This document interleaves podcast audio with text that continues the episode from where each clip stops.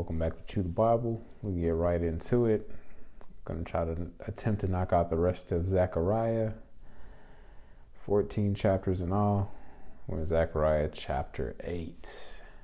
Reading out the New Living Translation. New Living Translation. The heading for this is Promise Blessing for Jerusalem.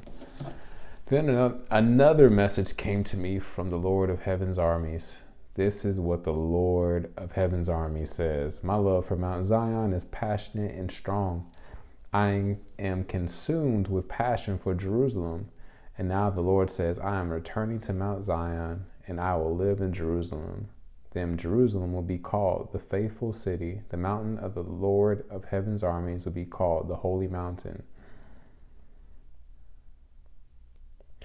Verse 4 This is what the Lord of heaven's army says. Once again, old men and women will walk Jerusalem's streets with their canes and will sit together in the city squares. Why they got canes? And the streets of the city will be filled with boys and girls at play. All right, verse 6 This is what the Lord of Heaven's army says. All this may seem impossible to you now, a small remnant of God's people. But is it impossible for me? Says the Lord of Heaven's armies. This is what the Lord of Heaven's army says. You can be sure that I will rescue my people from the east and from the west. I will bring them home again to live safely in Jerusalem. They will be my people, and I will be faithful and just toward them as their God. It's good stuff here. Verse 9 This is what the Lord of Heaven's army says Be strong and finish the task.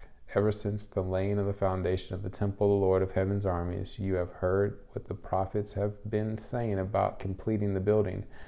Before the work the on the temple began, there were no jobs and no money to hire people or animals. No traveler was safe from the enemy, for there were enemies on all sides. I had turned everyone against each other. Hmm. But now I will not treat the remnant of my people as I treated them before, says the Lord of heaven's armies. For I am planting seeds of peace and prosperity among you. The grapevines will be heavy with fruit, the earth will produce its crops, and the heavens will release the dew. Once more, I will cause the remnant in Judah and Israel to inherit these blessings. Among the other nations, Judah and Israel became symbols of a cursed nation, but no longer. Now I will rescue you and make you both a symbol and a source of blessing.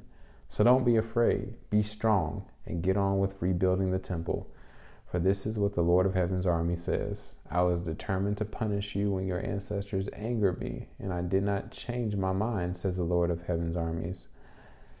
But I, now I am determined to bless Jerusalem and the people of Judah, so don't be afraid. But this is what you must do tell the truth to each other, render verdicts in your courts that are just and that lead to peace.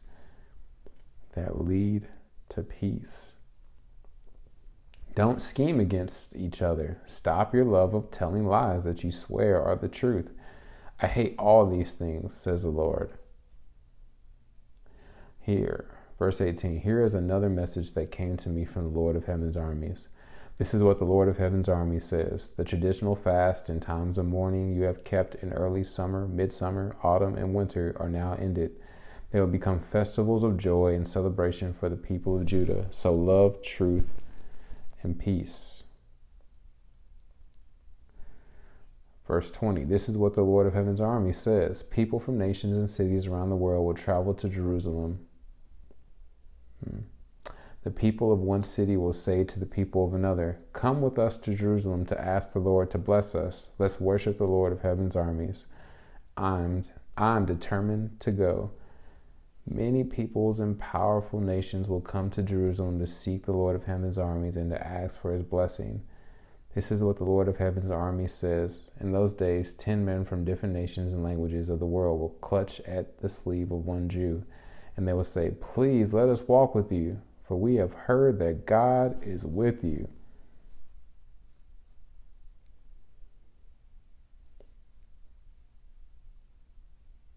Hmm, why 10 men?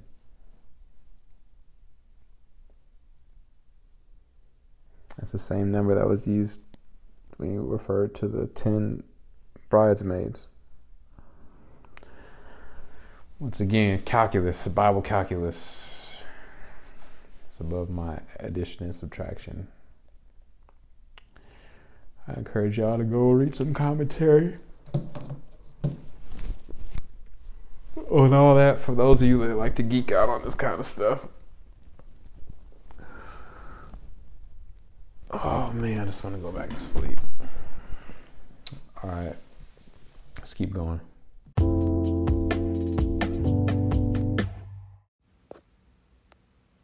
Romans 3:23 says for all have sinned or missed the mark or veered off the path and fallen short of the glory of God or God's perfect standard. Romans 6:23 says for the wages of the cost of that sin is death or eternal separation from God. But the free gift of God is eternal life through Jesus Christ our Lord.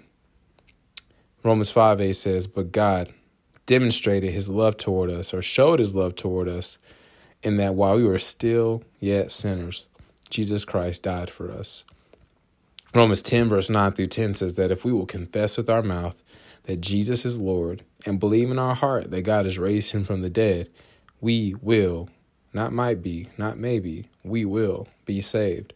For with our hearts we believe we are now in right standing with God, and with our mouths we confess that we are now saved.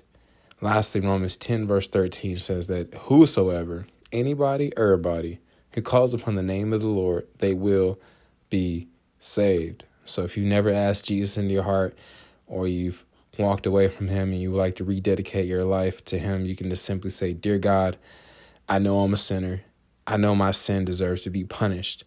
I believe Jesus Christ is the Son of God who died for me and rose from the grave. I want to turn from my sin and trust Jesus Christ alone as my Savior. Thank you for the forgiveness and everlasting life I can now have through faith in Jesus. In Jesus' mighty precious name I pray.